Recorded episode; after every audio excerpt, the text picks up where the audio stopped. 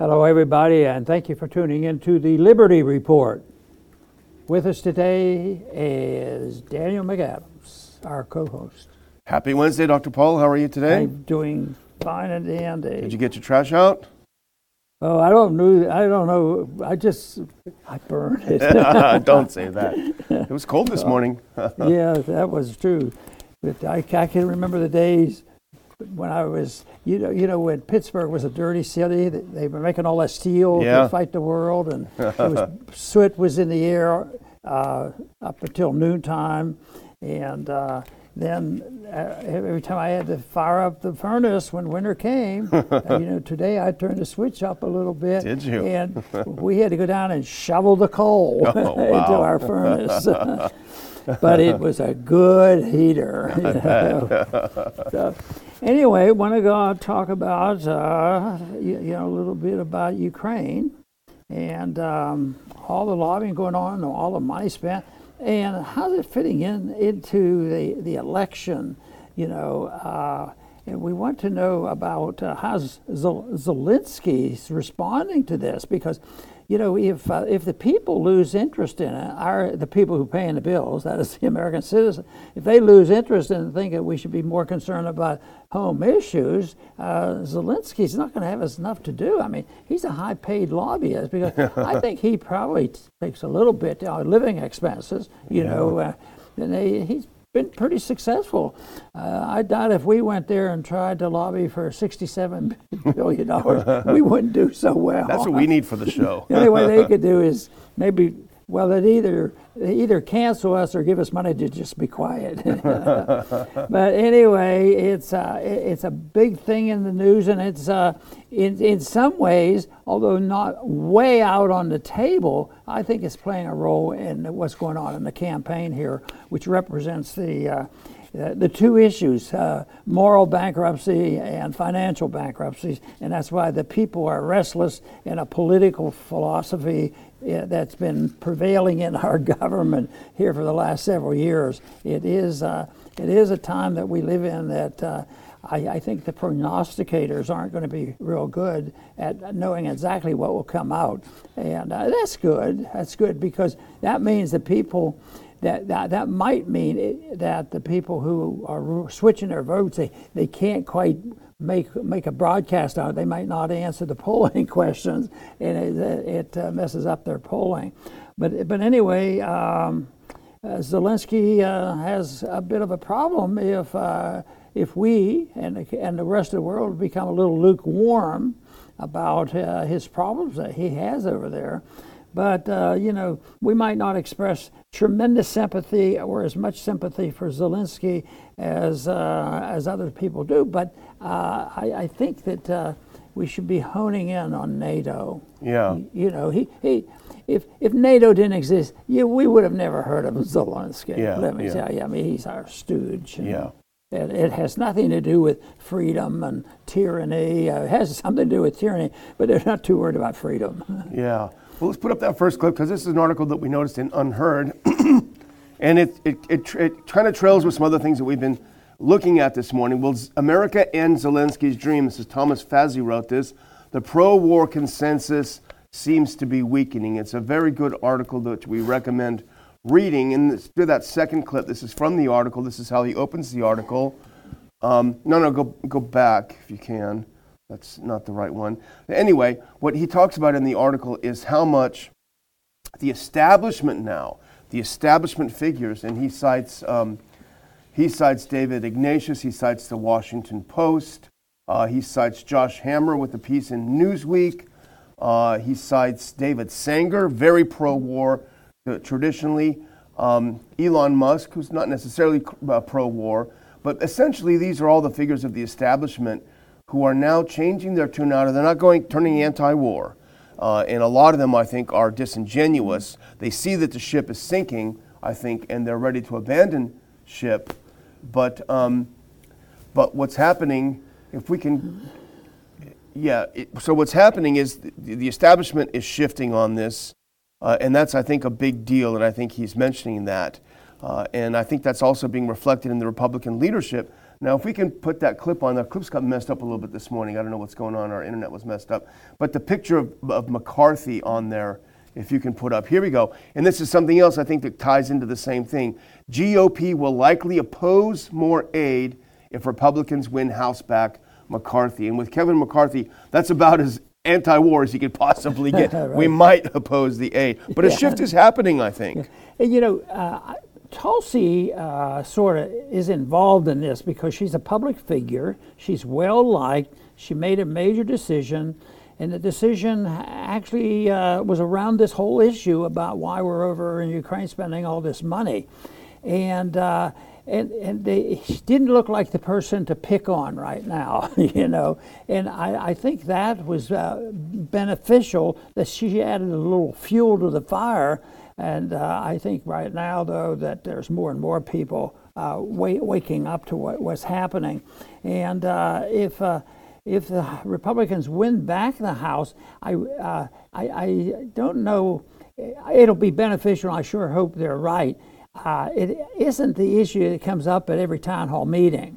You know, uh, it has, though, to some degrees. People will, uh, when when they're in a tight race, they might say, "Look, why are we spending all that money on the borders in Ukraine and and not dealing with some of these problems at home?" But that's an overall position to take.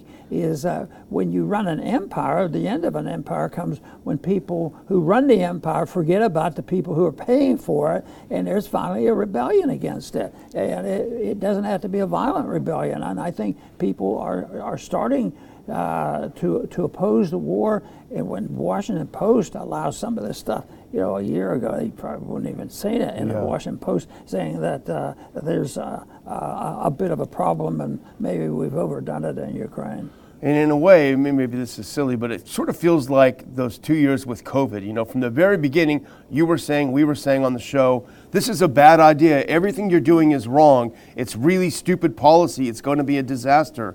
And we were, of course, uh, and I don't know if you can get that one with all the charts on, all the numbers on it, if you can put that up.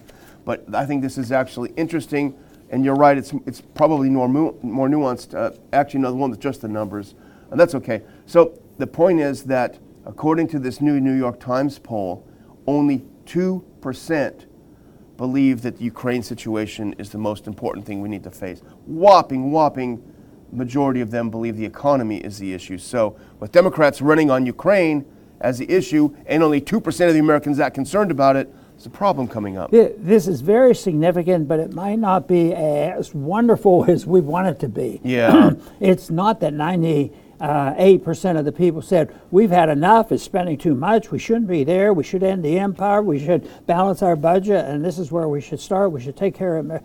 I don't think it's there. I, I think it's a, a lot of apathy. They're tired of it. And you mentioned, you know, COVID war. People finally got tired of it and didn't believe it, so now they're not believing this story either. So, no, I think it's all good news. Uh, their motivations will never be fully known, the motivations of each and every uh, voter. But right now, it probably, the, the two percent uh, listing this is probably another reflection. I would say that the uh, Democrats would look at this as very negative for them, because uh, what they're saying, you know, they, they wouldn't do this if, uh, you know, they, they took a long time to do that in the in the sixties uh, to to get this our street demonstrations. People are so apathetic with this, which is in a way good, uh, that, that people still are. Are, don't they're hearing too much about the problems we have, and they don't. They haven't even looked at the map, yeah, and say, "Oh, I know where Ukraine is yeah. and that pipeline." And well, I'm worried about closing down pipelines here in the United States, yeah. which is a pretty good choice. Well, here's a couple of things from the Zero Hedge article. Just a couple of quotes, and I think I think we can take some courage in this, because we've been talking for a while about how there's kind of a new crop of Republicans that are leaning against war. I wouldn't say anti-war, but leaning in a better direction. And here's from the article. I'll just read a couple of clips because I can't I can't put them up. Uh, Notwithstanding G O P warhawks like Mitch McConnell, McCarthy isn't the only Republican who's publicly opposed to more Ukraine aid. This is a quote. I do think that we have to get to a point, and this is where we do disagree. We've got to stop the money spigot to a- Ukraine eventually, said J D. Vance, who's running for Senate in Ohio. Uh, and then we have... Um, Uh, from the same article. Meanwhile, Arizona Republican Senate nominee Blake Masters said in May that the money would be better spent securing the southern border. Quote, under Joe Biden, it's always America last, he said. Let's be clear about what this means. It means no ceasefire. It means another foreign war where we pay for everything. Many more thousands will die. There's no resolution, no end in sight. The risk, of course, is that a proxy war can escalate to an all-out nuclear war between nuclear powers. Uh, and now up in New Hampshire, Senator, Senate candidate, Republican Senate candidate Don Bolduck said last week that more spending is not the answer. He said, quote, we must hold the administration accountable. We can't spend more money. Uh, the answer is not spending more money in Ukraine. And here's this another one. Republican Senate nominee Adam Laxalt from Nevada, son of a famous uh, senator there, he tweeted in May that the forty billion dollars to Ukraine was, quote, shockingly abhorrent proposal, uh, which is uh, seems to be something that the um, that the new breed of Republicans are, are agreeing on. And then you look at the old guard, people like Adam Kinzinger, and he said, and for once he may be right, Doctor Paul, I just see a freight train coming, and that is Trump and his operation turning against aid for Ukraine. He's having a panic attack over it. Well, the rest of America increasingly is saying, wow, that's a good idea. It's popular now for the politicians to say, well, we have to balance the budget and quit the spending and do all these things. But they don't they don't work on connecting the spending and the be- deficits with the grocery bills. And uh, and they're not too worried. But right now, though, it, this would be so easy to start whittling away. But it would be easy for us to just strike it and bring yeah. them home and stay out of these affairs. But even if you even if you had to start modestly reducing the budget and have a net reduction, which is not on the horizon, that they they could start cutting this, and uh, and we wouldn't be less safe, we'd be more safe. You know, yeah. we wouldn't have to be threatened and putting on sanctions. And here we're here they're talking about sending more money to Taiwan and all this kind of stuff. So they're always doing this, and it's so much better.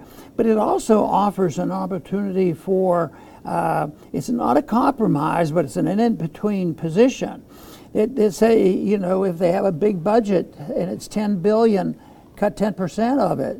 Yeah. You know, and take it from these places that no, the American people wouldn't know about, and and you could start cutting that back, but. Uh, Of course, we could withstand the whole fact that we just changed our policy. You know, it could be like, uh, uh, you, know, you know, an adjustment we had in nineteen twenty when they uh, dealt with a depression then. If we just dealt with this pressure on the American taxpayer and the hawks to keep spending and being there and adding and never quitting, uh, we, we could we could do it if, if we cut.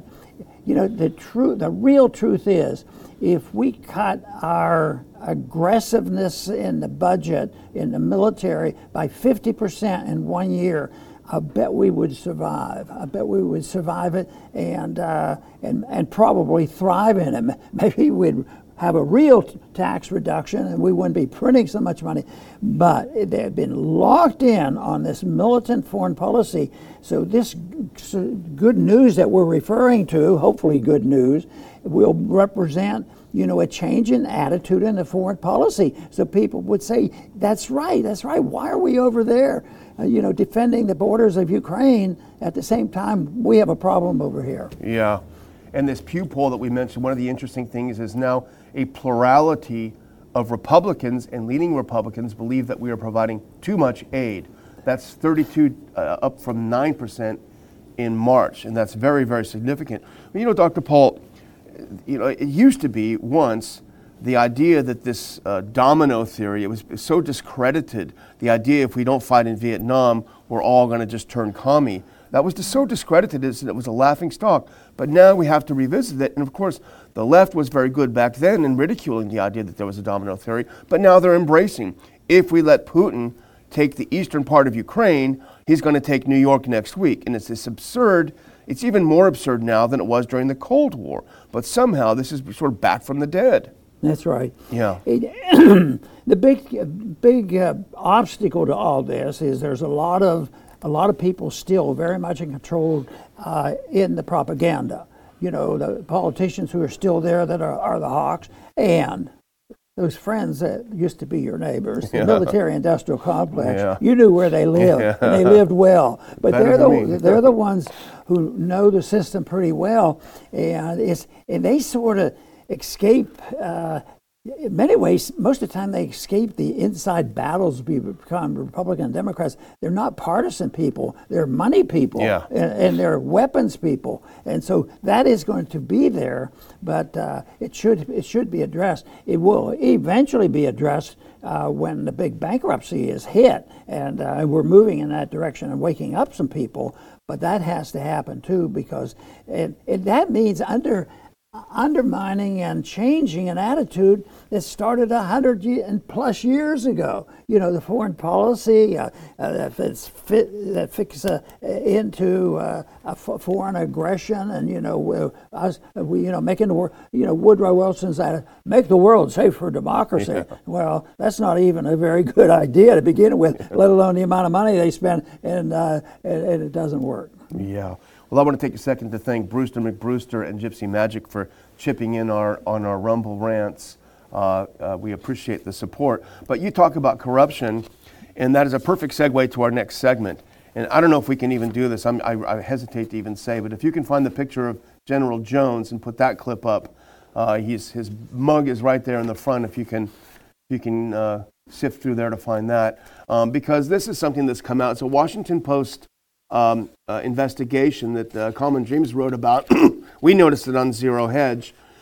Defying Pentagon secrecy, report exposes retired U S generals on the payroll. And it's not just generals. If you can back up one, uh, and this is from the article, in total, the Post found that more than five hundred retired U S military personnel, including scores of generals and admirals, have taken lucrative jobs since twenty fourteen working for foreign governments such as Saudi Arabia, Libya, Turkey, and Kuwait, mostly with the official pr- approval of the U S military.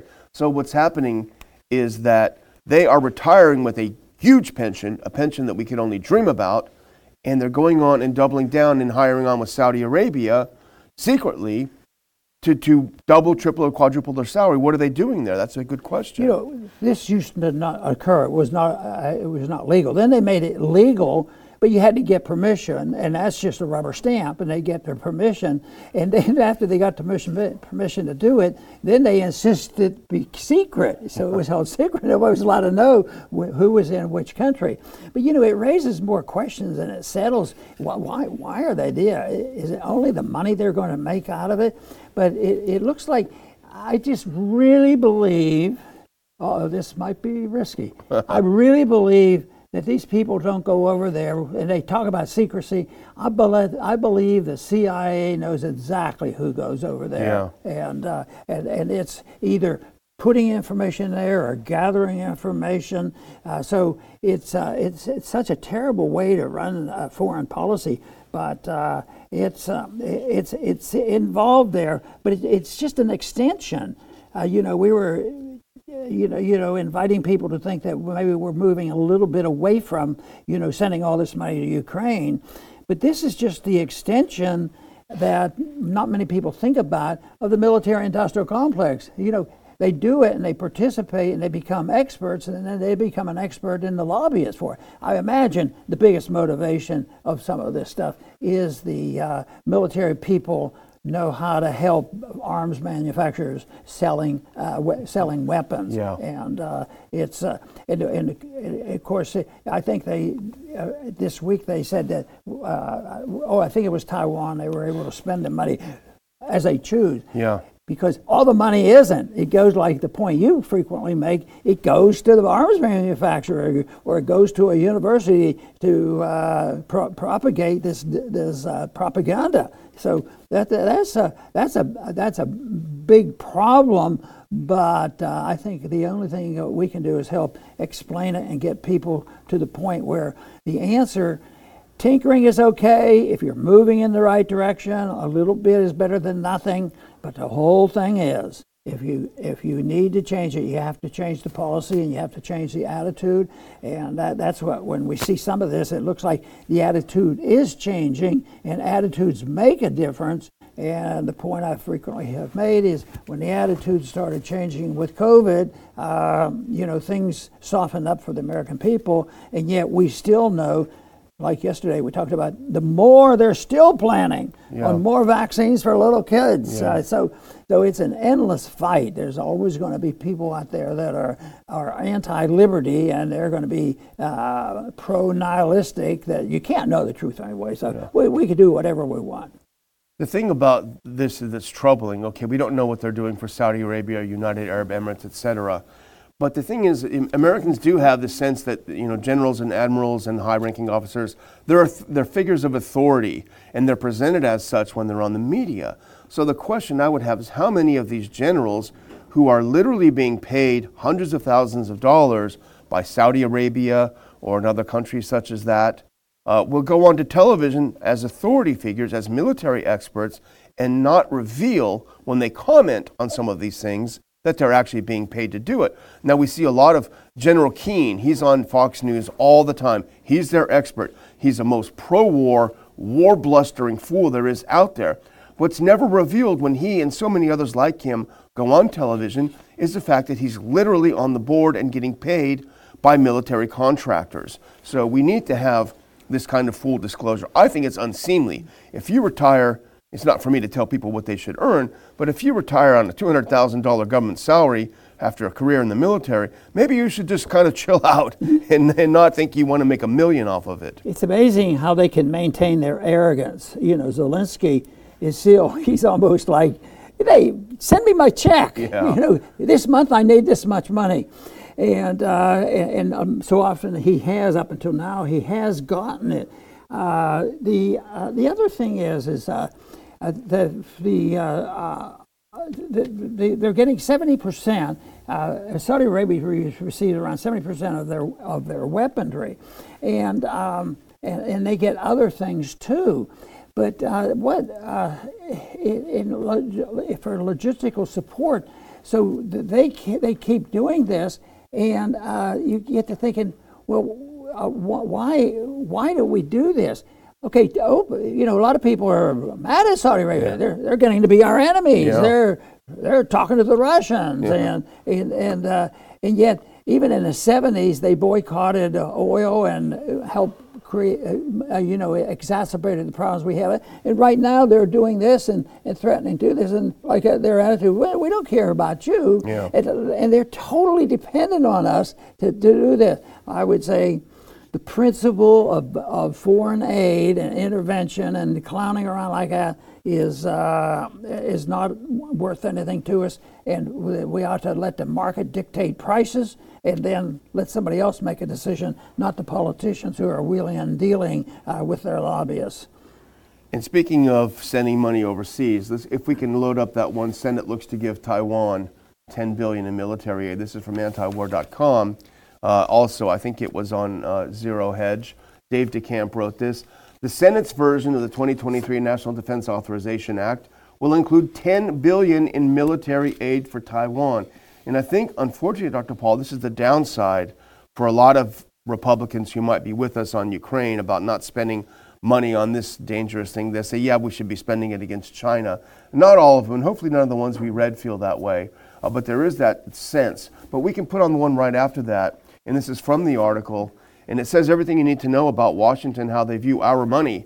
The ten billion dollars that we're sending to Taiwan is a massive increase from the four point five billion dollars initially proposed by, uh, proposed by Senator Menendez and Lindsey Graham. So the two biggest hawks in the Senate, Graham and Menendez, they wanted to give four point five billion dollars, and the rest of the Senate said, are you kidding? They need ten billion dollars to buy weapons, just provoking China. Well, Lindsey Graham is a Republican, so he'll re- he'll protect the Constitution and Republican spending, and the Republican, you know, uh, want a balanced budget. So he's he's going to protect uh, the interests of the conservatives, I'm sure. But uh, he's not bashful about it, and, uh, and and unfortunately, there there's no when it comes to these issues, there's no difference, there's and, uh, and that's why it marches on.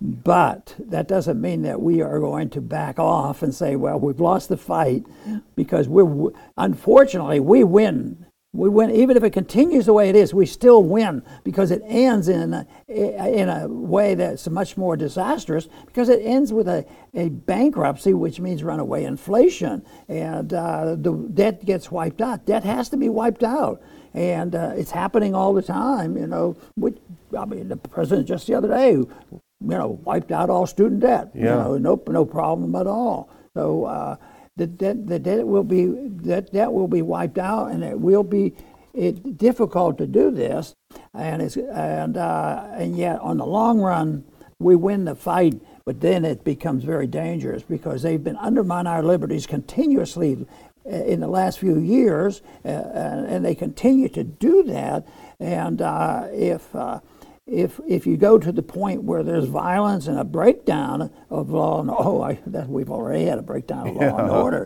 Uh, what is going to replace it? That that is a big question too. So I think uh, the goal and the move toward and the understanding of moving toward peace and prosperity, it's not complicated. Yeah. It's, it's about one or two rules you follow. Mind your own business and don't steal or hurt people. Yeah, you know, and, and the world would be better off. A lot better off.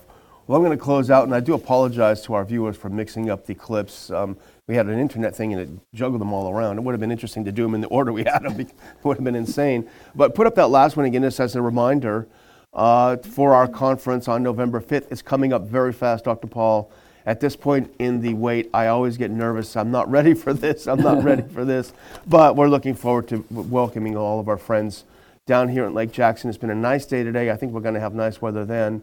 Uh, so get your tickets. Go to Ron Paul Institute dot org. You'll see this ugly picture, I have to say, but this is an ugly idea, the idea of suppressing speech, um, uh, cancel culture, and the war on speech. Get your tickets and come see us. And Doctor Paul, we're, we're going to do our best to maybe do go on Locals tomorrow and have a little chat. So hang tight. We'll announce it tomorrow if we get everything worked out. But thanks so much for watching the show. We appreciate it. And I, too, want to thank our viewers for tuning in, and, and thank you for your support. I want to close with a, a real brief comment because uh, in spite of our uh, effort to come up with a positive uh, analysis of what's happening with Ukraine, uh, we know exactly what's really happening, and we have to be cautious, but we still have to know what our goal is, because you can't move toward the goal if you don't know where it is. And we want to help making sure people know that goal. But there's news today that shows that uh, when we get closer to home, it gets maybe probably a little more difficult dealing with this. And uh, sometimes they ignore the things that they really should. They ignore our borders.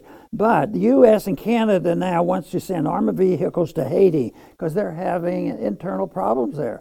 And I'm sure there's uh, lots of reason to be sympathetic. We, we know people who uh, act as missionaries. They go to Haiti and try their best to help out. And yet the problems continue. But to just send more military aid there is not the answer. We need we need more ideas sent there on why people are poor and in poverty all this time. But so at the one time we may be backing off, and then I got to thinking about Haiti. I wonder when the very first time was that we did get involved on the internal affairs of Haiti. It's probably been around a long time. It's not a threat to us in, in a way directly, but it still is a threat in principle that it participates in a policy that doesn't make it much sense. I want to thank everybody for tuning in today to the Liberty Report. Please come back soon.